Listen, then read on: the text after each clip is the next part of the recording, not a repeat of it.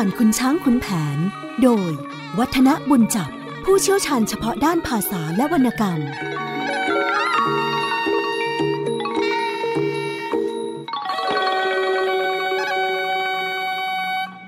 สวัสดีครับท่านผู้ฟังครับ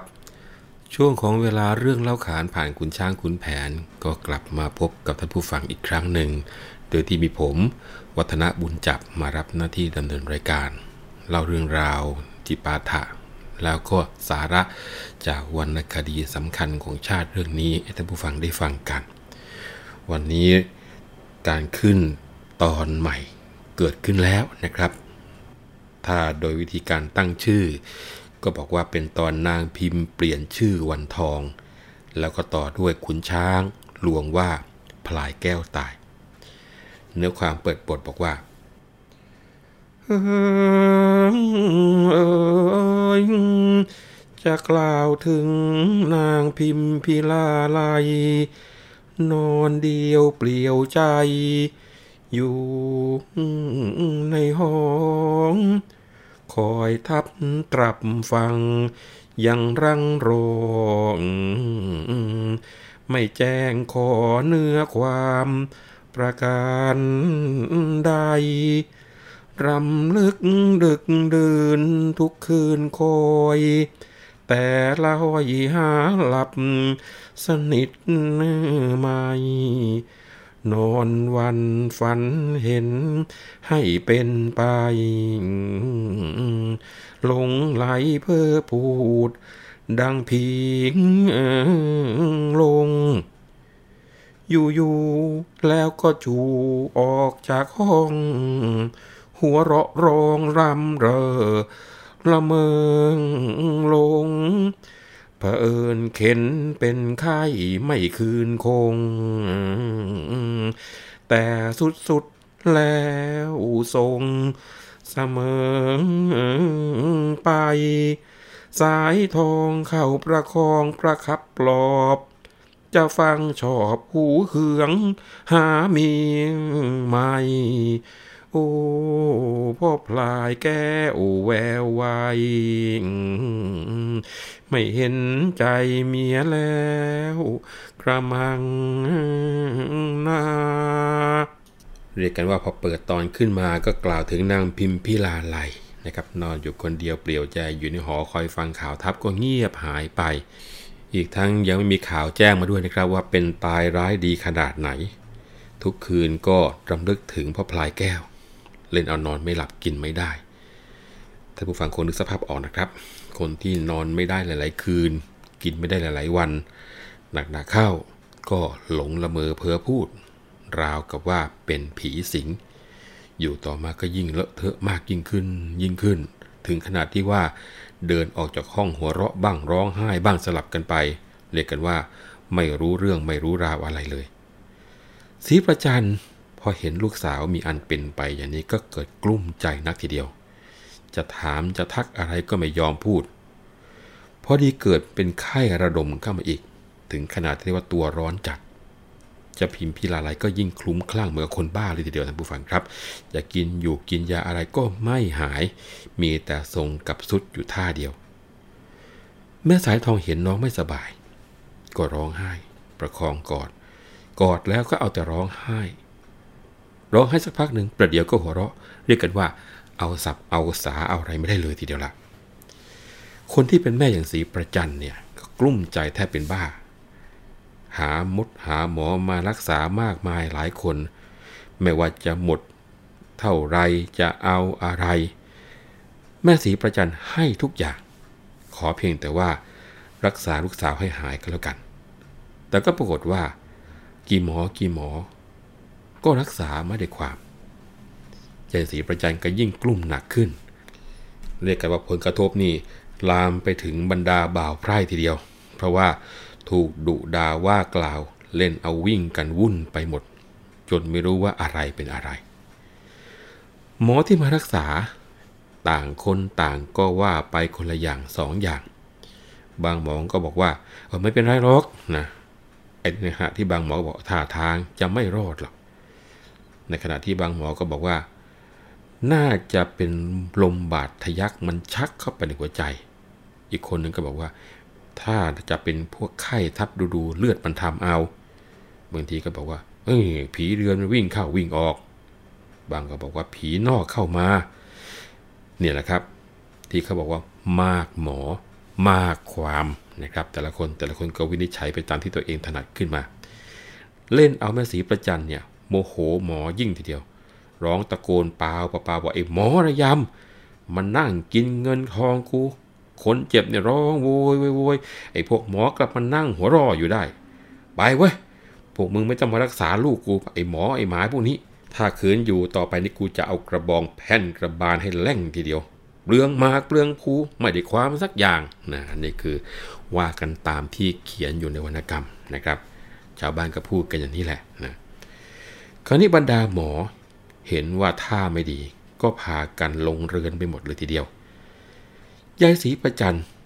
เมื่อหมอไปแล้วก็เข้าไปดูลูก เห็นแล้วโอ้ยผอมนักผอมหนาทีเดียว หน้าตานี่ซูบซีด เหลือแต่หนังหุ้มกระดูกแม่ศรีประจันก็เข้าไปกอดลูกสาว แล้วก็ร้องไห้ โอ้ยลูกรักของแม่เอ้ยหรือเฝ้ารักษาสารพัดไม่ได้เว้นสักเวลา แต่ก็หารู้ไม่ว่าลูกได้เป็นโรคอะไร แม่เนี่ยผิดใจจริง ๆ ทั้งยูกทั้งยาก็หาให้กินจนสิ้นตำราแล้ว เงินทองถ้าว่ากันไป ไม่ต่ำกว่าตะกร้าแล้วละ่ะ แต่ลูกก็ยังไม่หาย เอ้ยทำใจดีๆสิลูกออกแก้วเนี่ยมันต้องกลับมาวันยังค่ำแล้วนะเรียกว่าในภาคของมสีแปลงก็ดักทางลูกได้ นะที่ว่าเจ็บไข้ไม่สบายนี่ก็คงจะเป็นเพราะว่าคิดถึงพ่อพลายแก้วก็เป็นสามีนี่แหละนะแล้วก็บอกว่าป่านี้คงจะกำลังเดินทางกลับมาแล้ว เออ หรือว่าลูกกินข้าวต้มไหมล่ะ แม่จะต้มให้เอาร้อนๆนะ จะได้กินคล่องคล่องคอเด็กว่าหลอกล่อไปหลอกล่อมา ยังไงยังไง แม่พิมพ์พี่ลาไลก็ยังไม่พูดกับแม่ แม่ก็บอกว่า ลูกเอ้ยพูดจากับแม่บ้างสิหรือว่าผีใครเข้า บอกแม่สิเออหรือว่าเป็นผีของพ่อพันสอนหรืออย่างไร พ่อพันสอนเอ้ยก็นี่แม่พิมพ์ลูกของเรา พ่อน่ะ จะมาเข้าลูกมันจะถูกหรือ ออกไปเสียเถอะ ฉันจะเส้นเหล้าข้าวปลาขนมนมเนย แล้วก็จะทำบุญตักบาตรส่งไปให้อย่ามารบ อย่ามากวนอย่างนี้กันเลยนะพ่อนะ อ้าว นั่นพ่อพันสอนจะมาแลบลิ้นปรินตาอยู่ทำไม มาสิออพิมพ์เป็นไข้มาช่วยกัน มันจะได้หายนะสภาพที่พูดคุยกันอย่างนี้ท่านผู้ฟังฟังไปแล้วคงจะบอกว่าไม่ใช่เฉพาะแม่พิมพ์พิลาไลแล้วนะครับที่มีอาการนะแม่ของแม่พิมพ์ก็คือนางศรีประจันก็เข้าขั้นที่จะมีสภาพตามตามลูกสาวไปแล้ว คราวนี้เจ้าพิมพ์พิลาไลเห็นแม่พูดเพ้อเจ้อไปถึงพ่อ คือผีของพ่อพันสอนก็ขัดใจ ร้องบอกว่า อะไรกันนะแม่ ผีพ่อผีใครที่ไหนเรา โทษพ่อทำไม ไม่ต้องมารักษามันหรอกถึงยังไงก็ไม่หาย จะตายก็ไม่ว่า เพียงแต่ว่าจริงๆเนี่ยขอเห็นหน้าพ่อพลายแก้วสักหน่อยเท่านั้นแหละ พอพูดเสร็จเจ้าพิมพ์ก็กอดสายทองสะอื้นให้น้ำตาไหลพรากทีเดียวนะครับ คือคงจะนึกว่า การเจ็บไข้ครั้งนี้ตัวเองไม่รอดแน่ ยายศรีประจันเห็นลูกยิ่งร้องไห้ก็ยิ่งวิตกทุกข์ร้อน กลัวว่าลูกจะตายเอาจริง ๆ แกก็ลุกออกมา นึกได้ว่า ครัวตาจู ซึ่งเป็นพระสำคัญอยู่ที่วัดป่าเลไลเนี่ย เป็นหมอดีมีฝีมือ พอนึกได้ถึงครัวตาจูเท่านั้นก็ตะโกนเรียกบ่าวไพร่ ให้เจียนหมากจีพลู แล้วก็ ลนลานไปที่วัดป่าเลไลทันที พอไปถึงวัด ก็ถวายหมากแก่หลวงตาจูแล้วก็บอกว่ากลัวตาเจ้าคะออพิมพ์เนี่ย ไม่รู้มันเป็นอะไรเจ้าค่ะ เหลวไหลพูดจาเพ้อเจ้อเอาสัมไม่ได้เลย เวลาเนี่ยพร้อมเหลือแต่หนังหุ้มกระดูกทำท่าเหมือนกับผีเข้า เห็นทีจะไม่รอดแน่ๆเลย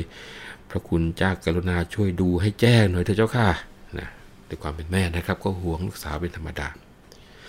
ทั้งฝั่งของครัวตาจู โหราจารย์ ก็หยิบกระดานมาพิเคราะห์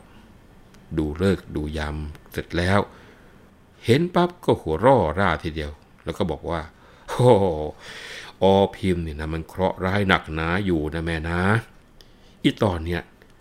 ตกที่นั่งสีดา เมื่อทศพัก ยักษาลักพาไป ถ้าแม้นว่าไม่จากผัว ตัวก็จะต้องตายเป็นแม่นมั่นทีเดียว ถ้ามายักย้ายถ่ายเทซะหน่อยก็ไม่เป็นไร เอาอย่างนี้เปลี่ยนชื่อเสียใหม่ว่าเป็นวันทอง พอเปลี่ยนชื่อเป็นวันทองแล้วนะแม่นะ เชื่อว่า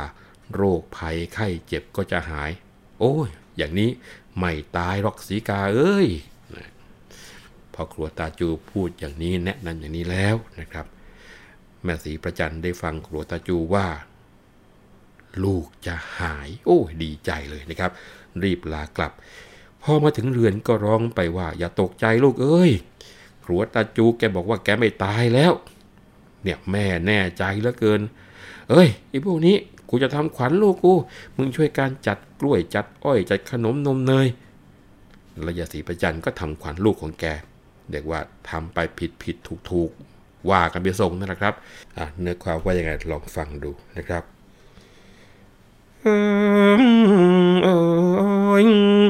ยายสิงประจันทร์ตักควันลูก ผิดผิดถูกถูกแกว่างลง ควันเอ้ยอย่าเที่ยวไปในไพรพงกลางดงคนเดียว อยู่เปลี่ยวได้ อย่าหลงชมเสือสิงมีเม่นกระแตกระเต็นเต้นตุน อีกกระต่าย อย่าหลงชมแรด ช้างแหลกวางทรายชนีข้างนางกลายจะหลอนเลียน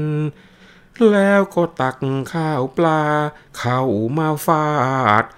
โรคภัยหายขาด บาดน้ำเสียน เอาได้ดำผูกมือ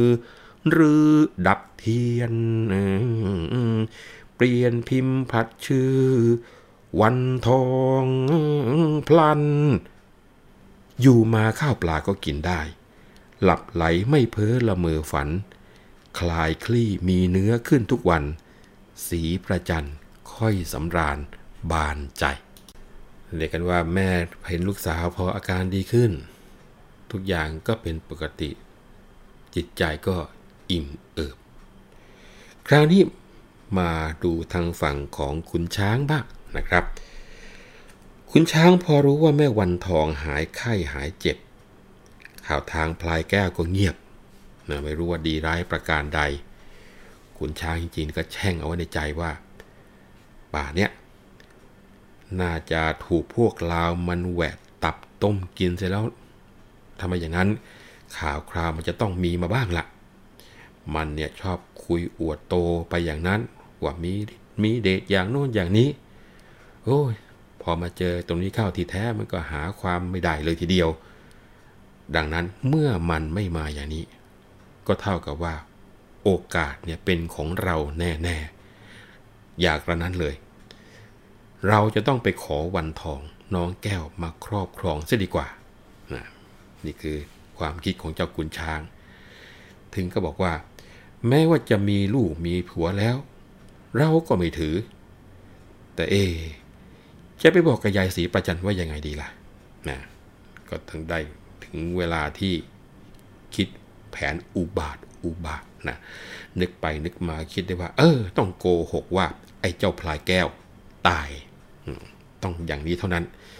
พอคิดได้เช่นนั้นขุนช้างนี่ก็ไม่รอช้าครับ สั่งบ่าวไพร่ว่า เฮ้ย เอ็งไปตามยายกลอยกับยายสายมาหากูเดี๋ยวนี้บรรดาเผ่าไพร่พอได้ยินนายสั่งก็วิ่งกันหล่นลานทีเดียว พอไปถึงบ้านของยายกลอยยายสาย ก็บอกว่า เออ ท่านขุนช้างเนี่ยให้เชิญไปหานะ สองยาย พอได้ฟังว่าเศรษฐีบ้านรั้วยายเชิญแหมก็ตอนนี้หล่นลานบ้างเหมือนกันนะครับเพราะคิดว่าลองขุนช้างตามเนี่ยคงจะต้องมีอะไรติดไม้ติดมือบ้างล่ะนะครับ ก็รีบมาถึงบ้านขุนช้าง ขุนช้างก็บอกว่า เออ ยายช่วยข้าหน่อยเถอะนะ เงินทองจะเสียเท่าไหร่นี่ไม่ว่าเลยงานนี้ทุ่มสุดตัว ขอแต่ให้ยายเนี่ยช่วยไปพูดจากับแม่สีประจันขอวันทองให้ข้าหน่อยได้ไหมล่ะ โดยอแก้วเนี่ย ไปรบข้าว่าถูกเราแทงตายไปแล้วล่ะ ทับทั้งทับ จะรอดมาสักคนนี่ไม่มีเลยข่าวคราวไม่มีเลยนะ แล้วครัวตาจูเขาก็เปลี่ยนชื่อเป็นวันทองแล้ว คิดว่าน่าจะครอบครองทรัพย์สมบัติ ของข้าได้อย่างดีทีเดียวละ่ะใจสายกับยายกลอยไม่รู้อุบายขุนช้างนึกว่าพลายแก้วตายจริงนะครับ เพราะว่ารู้แต่ว่าขุนช้างเนี่ยเป็นข้ารับใช้ในพระพันวษาแล้วได้ถวายตัวแล้วด้วยนะดังนั้นข่าวที่มาจากพ่อขุนช้างก็น่าจะเป็นข่าวที่ถูกกรองมาแล้วชั้นหนึ่งละนะครับ นึกว่าพลายแก้วตายจริง ๆ ก็อยากได้เงินเป็นกำลังด้วยส่วนหนึ่ง ก็เลยรับคำแล้วก็ รีบลาขุนช้างมาอาบน้ำอาบท่าทาแป้งหวีหัวนุ่งผ้าใหม่ทีเดียว ทั้งฝ่ายขุนช้าง ก็เรียกเป่าที่ไว้ใจได้มากระซิบกระซาบว่า ธุระของครูคราวนี้สำคัญนักเชียว มึงอย่าได้พูดจาให้ใครรู้ไปอันขาดนะ เว้นแต่มึงกับกู กูรู้เมื่อไรว่ามึงพูด มึงจะต้องโดนกูกระทืบ มึงจะทำได้ไหมพอนายมากระซิบขนาดนี้ บ่าวก็บอกว่า นายใช้อย่างไรก็ทันอย่างนั้นแหละครับ เรื่องของความลับ ถ้าใครไม่ถามแล้ว ไม่บอกเด็ดขาด นายอย่าได้วิตกกังวลไปเลยนะขุนช้างพอได้ยินอย่างนั้นก็ทำตากระพริบกระพริบกระพริบนะรำรำไรไรจะยกเท้าขึ้นเตะทีเดียวประเภทที่บอกว่า ถ้าไม่มีใครถามไม่บอกแน่ๆนะ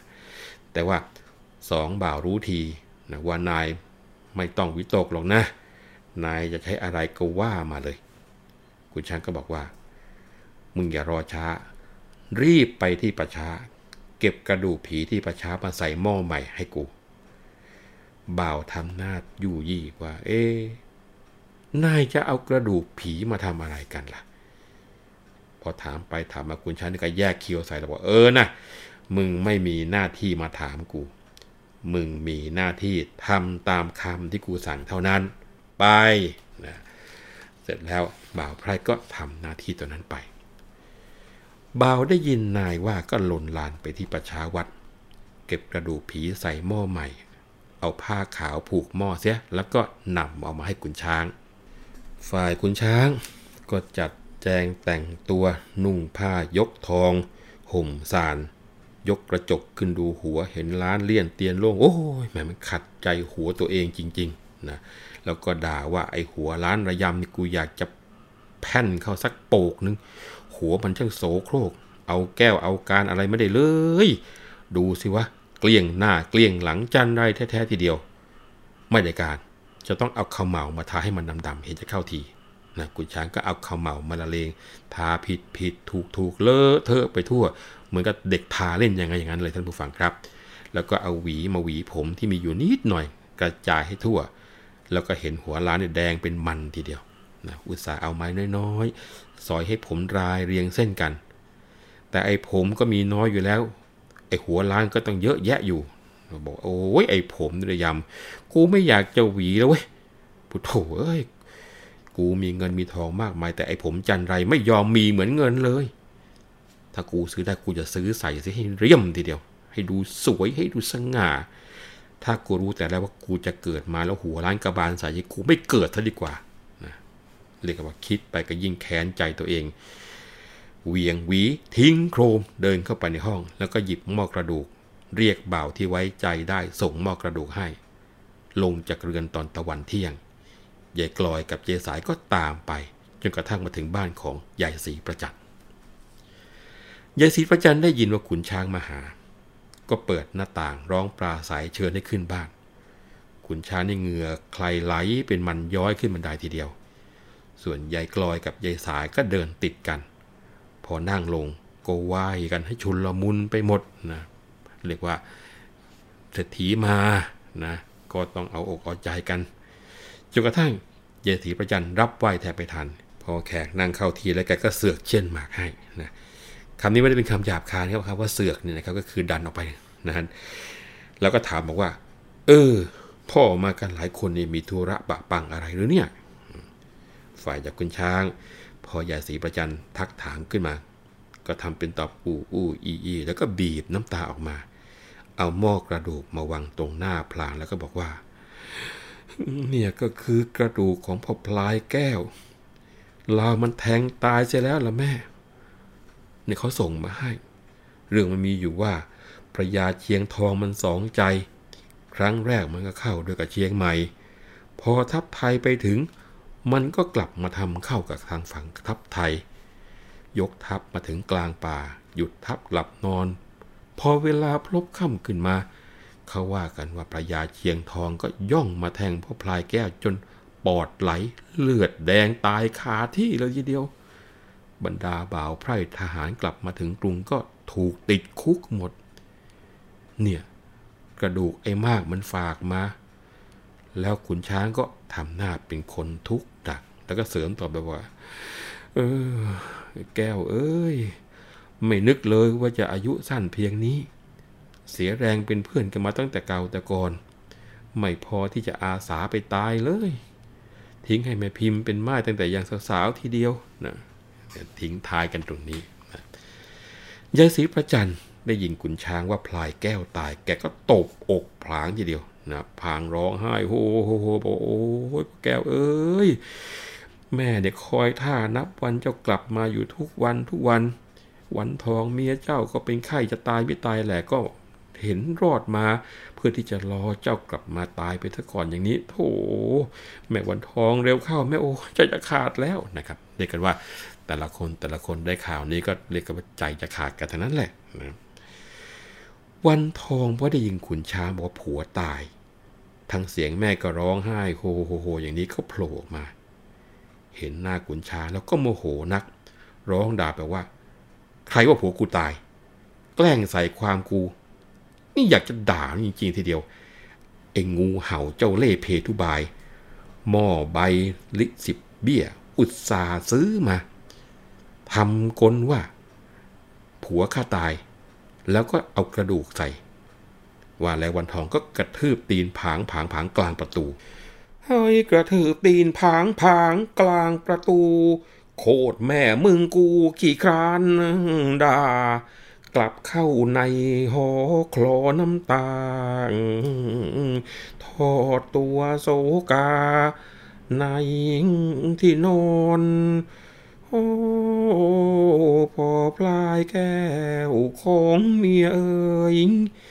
เมียไม่เชื่อมันเลย ไอหัวกลอน มันแกล้งร้องระบุยุยอนศอกซอนสอเสียด จนไปทับ แล้วกล่าวมาเจรจาว่าโซพลอ เอากระดูกใส่หม้อมาสับปรับ พูดได้เชือนแช่ไอแม่ยับ กลอกกลับปลอกปลินไปทุกตา คิดมาก็เป็นหน้าน้อยใจ ผัวไปเท่านี้มีคนว่า ถ้าพ่อไม่ไปใครจะมา สุดปัญญาเมียแล้ว พ่อแก้วเอ่ย มันจะเห็นได้ว่าฝีปากของแม่พิมพ์พิลาไลซึ่งตอนนี้เป็นวันทองไปเรียบร้อยแล้วนั่นน่ะไม่ใช่เบาเลยทีเดียวนะครับ ตรงที่นำเอามาอ่านมาขับให้ท่านผู้ฟังได้ฟังตรงจุดนี้เนี่ยถือว่าถ้าเป็นการเรียนวรรณคดีโดยการที่ถอดความ มันจะไม่ได้รสที่เราได้สัมผัสจากอารมณ์ที่เกิดขึ้น ระหว่างความสับสน ความเสียใจ ความไม่แน่ใจแล้วก็ความข้างแค้นที่เกิดขึ้นนะซึ่งจะต้องบอกว่าการเรียนการสอนวรรณคดีทุกวันนี้เนี่ยน่าจะให้ความสำคัญกับการอ่านออกเสียง แล้วก็การพูดที่มีคุณภาพก็ต้องสนใจกับเรื่องของน้ำเสียง ซึ่งคิดว่าในส่วนของการนำเสนอเรื่องราวผ่านคุณช้างคุณแผนตรงนี้ คงจะมีประโยชน์ในการที่จะให้คนเราเข้าใจวิธีการที่จะเสพวรรณคดีอย่างชัดเจนขึ้น อีกสักครู่เรามาฟังเรื่องราวกันต่อครับ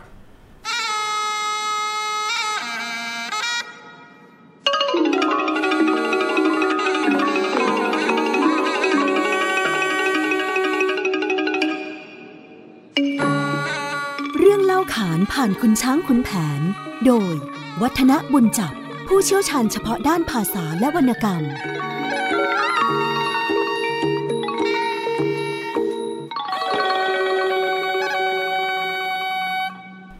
หลังจากที่แม่วันทอง เห็นพ่อขุนช้างมาทำอุบายอย่างนั้น ก็เรียกกันว่ากลด่ากันถึงโคตรทีเดียวแหละนะครับ แล้วตัวเองก็เข้าห้องทิ้งตัวลงบนที่นอนสะอื้นให้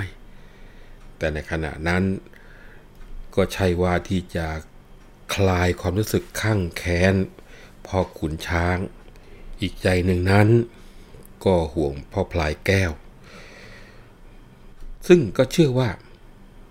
พ่อไม่น่าจะตายจากสงครามครั้งนี้แน่ ๆ แต่ที่มันเกิดโกลาหลวุ่นวายขึ้นมา ก็เพราะว่าผลของการยุการแยงของไอ้เจ้าขุนช้างหัวล้านตัวนี้ แล้วก็เรียกว่ารำพึงกึ่งกลด่าไป ในแง่ของการที่บอกว่ามันมีความอุบาทความอับปรีอย่างไร ดูสิคนเราชอบอิจฉาริษยา เนี่ยถ้าหากว่าพ่อพลายแก้วไม่ไปทับเสีย ใครจะมาเหยียดหยามเมียได้ถึงอย่างนี้นะครับ นี่คือสิ่งซึ่งเป็นความ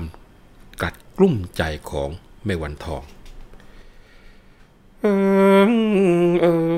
อสีประจันได้ฟังลูกสาวดารำคาญใจหนักหนางพ่อแม่เอ้ยใครใครอย่าได้ถือมันหน่อยเลย แต่ก่อนมันไม่เคย เป็นชนนี้ แต่เพียงเป็นไข่สันนิบาตคลัง ว่าไรไม่ฟัง บนอูอีด่าอึงขนึงบ้านขี่ครานตี ไม่เห็นผีออแก้ว แล้วแม่นาง คงเห็นสภาพของแม่นะครับ ที่ห่วงลูกสาวด้วย แล้วก็กำลังตระหนกในเรื่องของการที่ลูกเขยมาเสียชีวิต ได้ข่าวว่าลูกเขยมาเสียชีวิตจากการไปทับตรงจุดนี้ ก็ต้องบอกว่าพยายามที่จะแก้สถานการณ์นะครับแม่ศรีประจันได้ยินลูกสาวด่าว่าพ่อขุนช้างก็รู้สึกลำคาญใจพอสมควร ในขณะเดียวกัน ถ้าหากว่าพอพลายแก้วตายไปจริง ๆ ดูท่าก็จะมีพ่อขุนช้างนี่แหละนะพอที่จะเจือจุนครอบครัวกันได้ก็บอกว่าโอ้พ่อช้าง อย่าไปถือมันเลยนะ แต่ก่อนมันก็ไม่เคยเป็นอย่างนี้ แต่นี่ก็คงจะเป็นเพราะว่าผีออแก้วเข้าสิงหรือเปล่าก็ไม่รู้ ทั้งฝ่ายยายกลอยกับยายสายแม่สื่อนะซึ่งถือว่าได้โอกาส ก็สวมช่องเข้าไปกระยิบตากับสีประจันบอกว่า เออ นี่น่คุณสีประจัน กฎหมายเนี่ย มีไว้แต่ไหนแต่ไรมาแล้วนะว่า ถ้าใครอาสาไปทับ ถ้าเสียทับกลับมา ก็ให้จับมันประหารผ่านชีวิตเสีย อย่าให้เว้นตัวเลย ถ้ามันผู้นั้นมีลูกมีเมียแล้วก็ให้คุมตัวไปเป็นไม้หลวง บรรดาไพร่พลซึ่งเสียทัพมาด้วยก็ให้เอาขังคุกขังตารางไม่เว้นคนทีเดียว อย่างวันทองลูกของแม่ศรีประจานเดียวคงจะต้องปกตกไปเป็นไม้หลวงด้วยเหมือนกันนะไอการเป็นไม้หลวงเนี่ยไม่ใช่ของสนุกเลยแม่ จะต้องลำบากยากแค้นสนิกอะไร ไอ้ฉันสองคนเนี่ย นี่ก็เห็นกับแม่สีประจันหรอกนะ จึงได้มาคิดว่า ถ้าลองว่าแม่สีประจันยกแม่วันทองให้คุณช้างแล้วเนี่ย ไอ้เรื่องที่ว่าเป็นไม้หลวงเนี่ยก็จะหมดไป เพราะว่าท่านขุนช้างก็คงจะไปหาทางไกล่เกลี่ยความในกรุงให้เรียบร้อย เรื่องเงินเรื่องทองที่จะต้องเสียสักเท่าไหร่เนี่ยก็เชื่อว่าท่านขุนช้างก็คงจะจัดการซะให้เรียบร้อย ไม่ต้องมาเดือดร้อนถึงแม่สีประจัน เนี่ยลองดูนะคิดดู พอมันออกมาในรูปนี้แล้วเนี่ยแม่สีประจันจะปล่อยให้เรื่องมันลุกลามใหญ่โตไปทำไมไหนๆออแก้วก็ไม่มีหวังจะได้กลับมาเป็นลูกเขยอีกแล้วก็ปล่อยเลยตามเลยไปอย่างนี้ดีกว่าพอยายศรีประจันได้ยินยายกลอยยายสายว่าอย่างก็ยิ่งเพิ่มความตระหนกตกใจยิ่งขึ้นไปอีก น้ำตาแกเนี่ยไหลลงพรากเพิกพรากเพราถ้าหากเป็นอย่างนั้นจริง ๆ มันก็คงจะยุ่งใหญ่ แล้วก็คงจะไม่มีใครจะคิดช่วยป้องกันได้ ตัวเองก็ไม่มีเงินทองพวกพ้องที่จะเข้าไปวิ่งเต้นในเมืองหลวง ก็เห็นแต่คุณช้างเศรษฐีใหญ่นี่แหละ ที่พอจะช่วยได้ แล้วก็พอจะยึดเอาเป็นที่พึ่งได้ในเวลาอย่างนี้ ออแก้วนี่ก็ตายไปแล้ว จะรออยู่ก็หาประโยชน์อันใดไม่ได้นะคิดดังนั้นแล้วยายศรีประจันก็บอกว่าเอาละเรื่องที่จะให้วันทองเป็นไม้อยู่นั้นก็เห็นจะไม่ได้แน่ เรื่องที่จะเป็นไม้หลวงอะไรนั้นก็คงจะต้องช่วยกันตามแต่ช่วยกันแล้วกันนะ แต่ทว่าข่าวคราวของพ่อพลายแก้วนั้นน่ะ มันไม่แน่ ทุ่งกว้างหนทางไกล ออแก้วจะตายจริงหรือเปล่า อันนี้ยังไม่รู้เลย ถ้าไม่ตายจริงแล้ว ออแก้วเนี่ย อาจจะเกิดความใหญ่ขึ้นในเบื้องหน้า ตรงเนี้ยทำให้ข้าเนี่ยไม่กล้าจะทำอะไรลงไปนะ คือก็ยังมีความระแวดระวังอยู่ ถึงแม้ว่าจะห่วงในการที่ลูกสาวจะต้องเป็นไม้หลวงก็ตามนะแต่ก็ไม่ค่อยแน่ใจข่าวพวกนี้นะพอยายศรีประจันเริ่มที่จะเรียกว่าไม่ค่อยแน่ใจอย่างนี้ยายกลอยกับยายสายก็เรียกว่าสำทับเข้าไปอีกบอกว่าโอ้ยแม่ศรีประจันอย่ามาสงสัยอะไรอีกเลยออแก้วเนี่ยตายแน่แน่พวกไพรทีมาก็ติดคุกอยู่ทุกวันนี่แหละ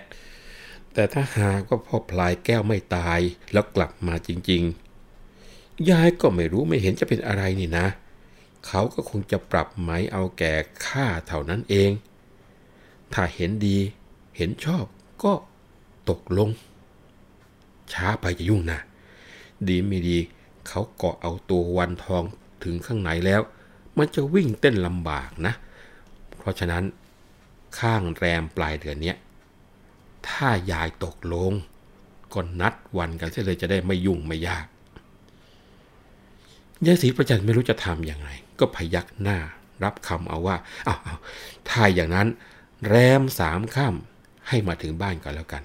จะเอาอยัางไงก็เอานะนึกถึงใจวันทองนะวันทองได้ยินแม่นัดวันนัดเวลายกตัวเองให้กับคนอื่น ครานั้นจึงโชมนางวันทอง อยู่ในห้องได้ยิน ว่าแม่ให้ลุกเต้นปัดปัดด้วยขัดใจ ร้องด่าขาไทยแจวแจวมา สายทองของน้องไปข้างใน ไปเรียกไอ้พรมมาหาข้า งานการเช้าคำไม่นำพา โคดแม่มึงคิดว่าประการใดเรียกกันว่า ตอนนี้กุดอิดทีเดียวนะบรรดาบ่าวบรรดาไพร่ก็ถูกขุดโคตรด่าขึ้นมาทีเดียว มาถึงตรงนี้ท่านฝ่ายสงสัยว่าเอ๊ะทำไมถึงต้องให้แม่สายทองไปตามตาพรมมา คืออย่างนี้ครับ ฝ่ายว่าตาพรมนั้นหัวลาน คานคาลุกออกมาจากห้อง ลงนั่งเอี่ยมเฟียมแล้วเยี่ยมมอง แม่ร้องเรียกหาฉันว่าอะไร วันทองชี้หน้าด่าประจานแม่มึงไอหัวลาน หาดีไหมจะรู้สึกสำนึกบางเป็นไร เป็นบ่าวไพรบ้านช่องไม่นำพา ดีแต่เที่ยวโกหกพกลม มันหน่าตบให้ลมจมขี่ม้าง ให้ม้าฝูงถนัดพลัดเข้ามา มึงหลับตาเฝ้าประตูไม่ดูแล มันมาเที่ยวเยี่ยวขี้มีแต่เปื้อน ไอขี้เรือนเห่าระเบงเซ็งแซ่อีตัวเมียก็บอนหอนแงแงปล่อยโคตรแม่มึงไว้ให้อึงคนึง วิธีการที่วันทองทำนะครับ คิดว่าท่านผู้ฟังคงเข้าใจ ว่าในการที่เรียกเจ้าพรมมาเนี่ยจริงๆไม่ได้ด่าเจ้าพรมโดยตรงนะครับสำนวนไทยที่เป็นพฤติกรรมของวันทองยังเรียกว่า ตีวัวกระทบคราดนะก็คือทำอย่างหนึ่งให้ไปกระทบกับอีกสิ่งหนึ่ง คราวนี้พอได้ยินวันทองด่าเจ้าพรมเรียกว่าด่าแบบสาดเสียเทเสียอย่างนี้เลยนะครับ ยายสายกับยายกลอย แม่สื่อนี่ถึงกับหน้าชาเลยทีเดียวละส่วนคุณช้างหน้าด้านครับ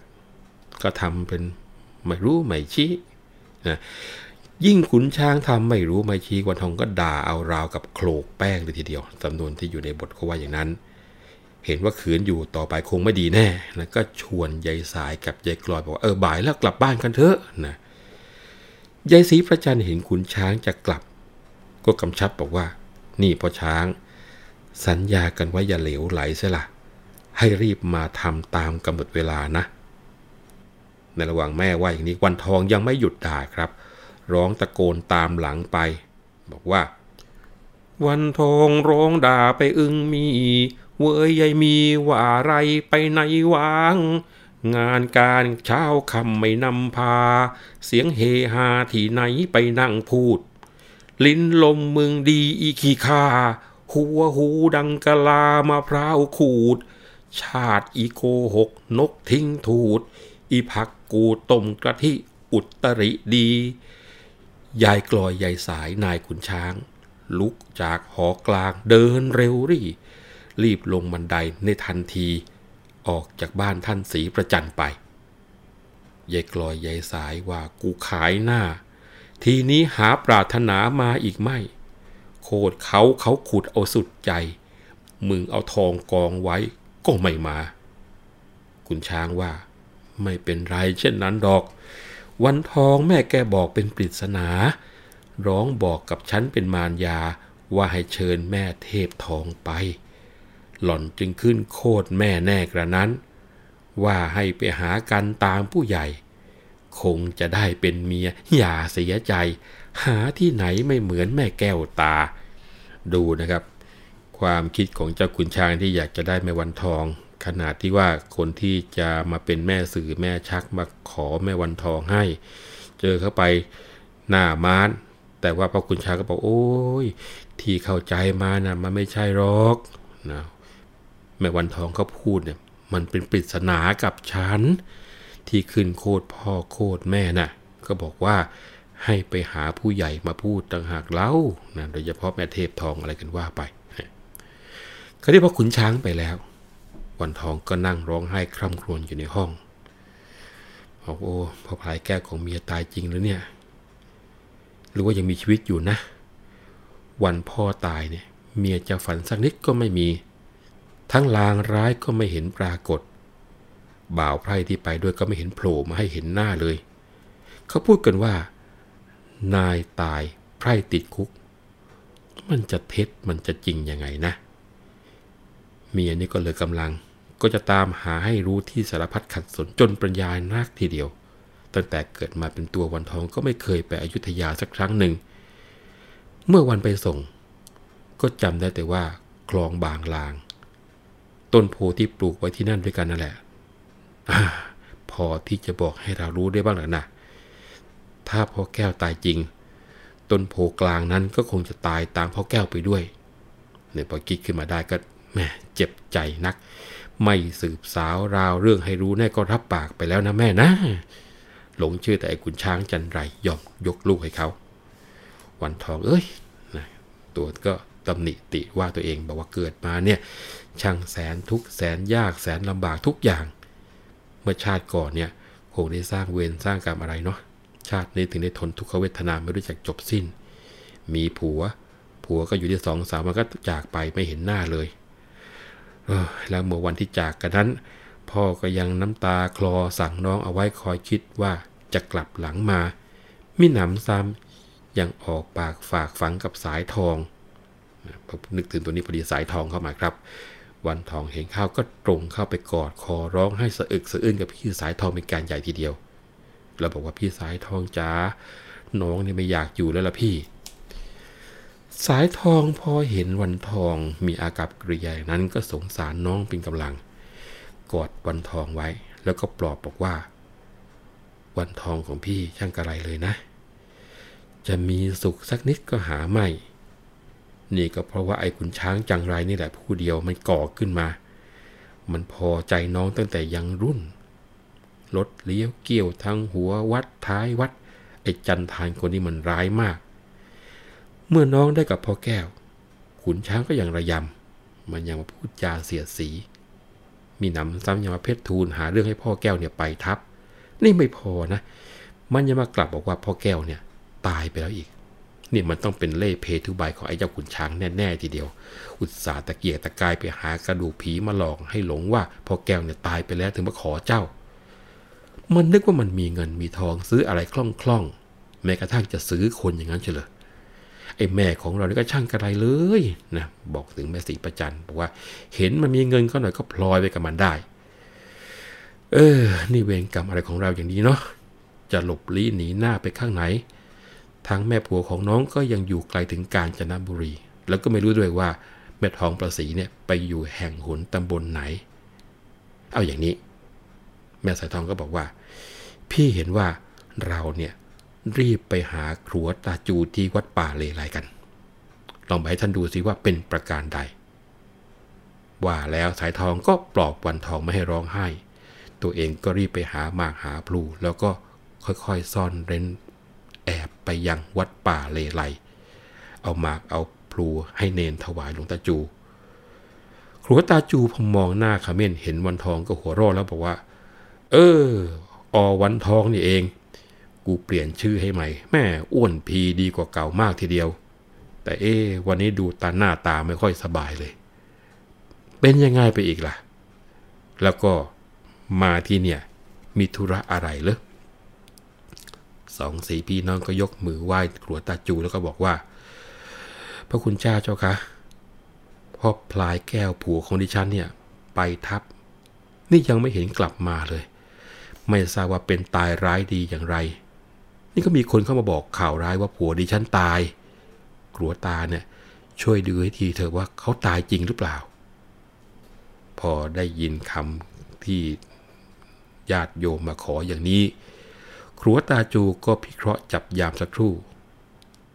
แล้วก็หัวเราะออกมาบอกว่า ยามศูนย์ยามจันเนี่ยบ่งอยู่ชัดว่าไม่ตาย ใครมาโกหกเองวะ อย่าไปเชื่อมันนะผัวเองเนี่เก่งแท้ๆเว้ยมีชัยด้วย ได้เมืองได้ทรัพย์ได้สินสมบัติได้ผู้คนมามากมายกายกองเลย อีกหน่อยนึงเถอะก็จะมา แต่ว่าตอนนี้ยังติดธุระอยู่ ว่าแต่ว่าเองอย่าไปเชื่อใครให้มันยุ่งใจไปเปล่าๆนะว่าผัวเองตายเนี่ย ครานั้นวันทองกับสายทอง พี่น้องได้ฟังทุกโศกหาย เช็ด น้ำตาลอยลอยคอยสบาย กราบลาพันภายมาบานพลัน ครั้นถึงก็ขึ้นบนเคหางสองราปรีเปรมกเกษมสัน บอกแก่แม่เท่าสีประจัน ตามทันทายนั้นทุกสิ่งไป ฉันออกไปหาท่านครัวปู่ ท่านดูว่าหาเป็นเช่นไรไม่หม่อมแก้วตีทับกลับมีชัย ได้ทั้งครอบครัว ตัวจวนมาลองนึกสภาพนะครับ ว่าตัวของแม่พิมพ์พิลาไลซึ่งตอนนี้เป็นวันทองไปแล้ว แล้วก็แม่สายทองจะดีใจขนาดไหนรีบเอาข่าวมาเล่าให้แม่สีประจันฟังเลยว่า เรื่องราวที่ได้ฟังมาก่อนหน้านี้ไปถามครัวตาจูแล้ว ท่านตรวจดูดวงชะตาบอกว่าไม่จริง พลายแก้วยังไม่ตาย นอกจากนั้นยังมีชัยได้ทรัพย์สินเงินทองจากการไปรบครั้งนี้มากมายมหาศาลทีเดียว ข่าวนี้แทนที่จะเป็นข่าวดีที่ยายศรีประจันควรจะดีใจ แกกลับสั่นหัวแล้วก็บอกว่า กูไม่เชื่อเว้ยหมอดูจับยามสามตา หูหลับตาจับ จะไปเห็นจริงเห็นจัง เหมือนกับลูกตามันเห็นได้ยังไง อวดว่าดูแม่น มันไม่เข้าท่าหรอก เอ็งอย่าไปเชื่อ ก็ไอ้พวกบ่าวไพร่มันติดคุกกับอีลุงตุงนางมึงจะไม่เชื่ออีกแล้วเนี่ย ถ้าเอ็งขืนเอเอแอนแอนจนกระทั่งเขาเอาเองไปเป็นไม้หลวงแล้วก็ เองจะต้องนั่ง เรียกว่า เข่าท่วมหัว ไอเรามันจน ถ้าเป็นอย่างนั้นใครจะไปติดตามแก้ไข เชื่อแม่เถอะนะลูก แต่งงานกับคุณช้างซะ จะได้หมดเรื่อง ตรงนี้บอกเลยนะว่าแม่ไม่ใช่ไม่รักไอ้เจ้าออแก้วนะ แต่เมื่อมันตายไปแล้วก็ไม่รู้จะทำอย่างไร ไอ้ขุนช้างน่ะ มันชั่วก็แต่หัวกระบาลเท่านั้นแหละที่มันไม่มีผม ถึงว่าหัวจะล้านหัวจะเหลือง แต่เองก็อย่าประมาทมันนะ เครื่องในมันดีนะนี่คือสิ่งที่แม่สีประจันพยายามที่จะบอกลูกให้กลับใจ วันทองได้ฟังแม่เฉยชัยเลื่อนปืนไปอย่างนั้น ก็ทอดตัวร้องไห้แทบจะเป็นบ้าทีเดียว แม่ว่าอย่างนี้ก็จนใจ แม่เห็นแก่เงินแก่ทองเขาไม่คิดอย่างอื่น หมูหมาก็จะยกให้ ครัวตาทายก็หาบอกว่าไม่แน่ นี่แม่ไม่รักวันทองของแม่เลยหรือยังไงเนี่ย ถึงแม้จะไม่อายคน แม่ก็ต้องอายแก่ผีสางเทวดาบ้างนะ วันทองเพิ่งจะอายุ 16 จะมีผัวถึงสองผัวเลยหรือเนี่ย ถ้าแม่ขืนยกให้ ฉันจะไม่ยอมเด็ดขาด เมื่อแม่บอกว่าหมอทายไม่ถูก ฉันจะไปดูต้นโพที่ปลูกเอาไว้เป็นสำคัญ ถ้าพอแก้วตาย ต้นโพก็ต้องตาย จริงไหมแม่ สีประจันพอได้ฟังลูกก็ให้ขัดใจนัก ร้องด่าลูกบอกว่า เออ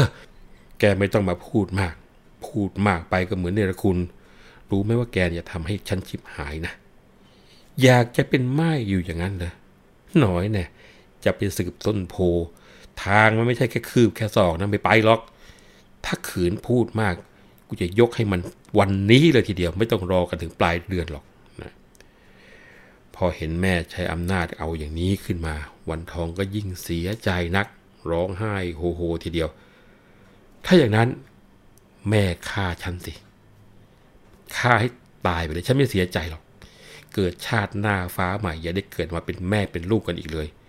แม่อะไรอย่างนี้ เห็นแก่เงินแก่ทองไม่คิดอะไรเลย จะเอาคนไปยกให้แก่ไอ้ผีโถเอ้ยวันทองก็ตีอกชกตัวกลิ้งเปลือกเสือกตัวกับพื้น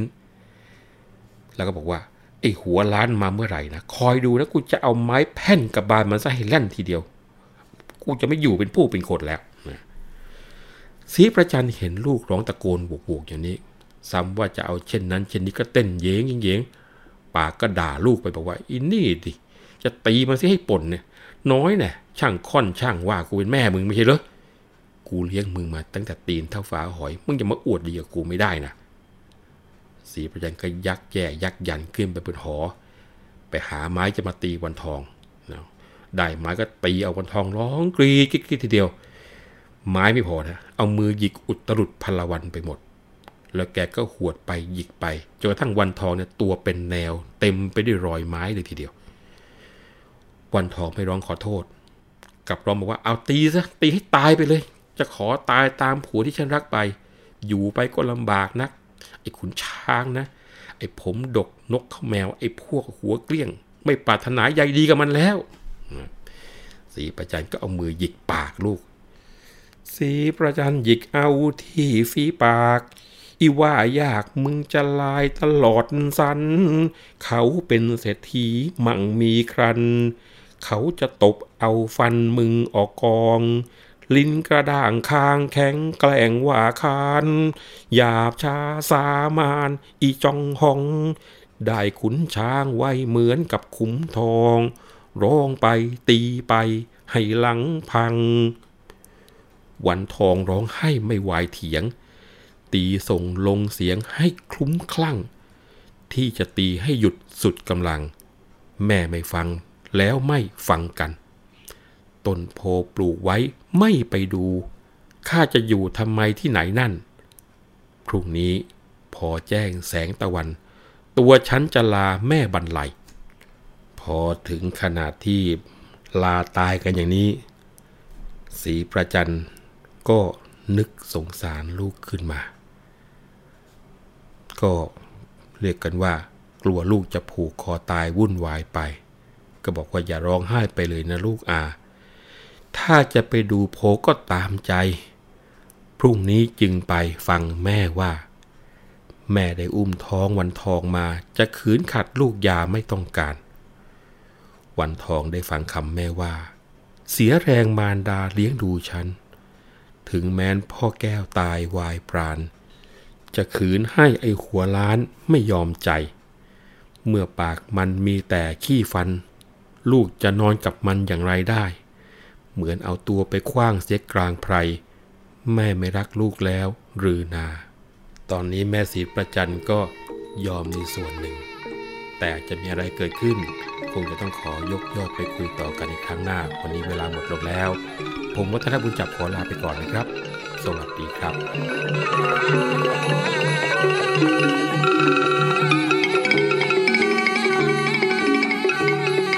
เรื่องเล่าขานผ่านคุณช้างคุณแผน โดย วัฒนบุญจับผู้เชี่ยวชาญเฉพาะด้านภาษาและวรรณกรรม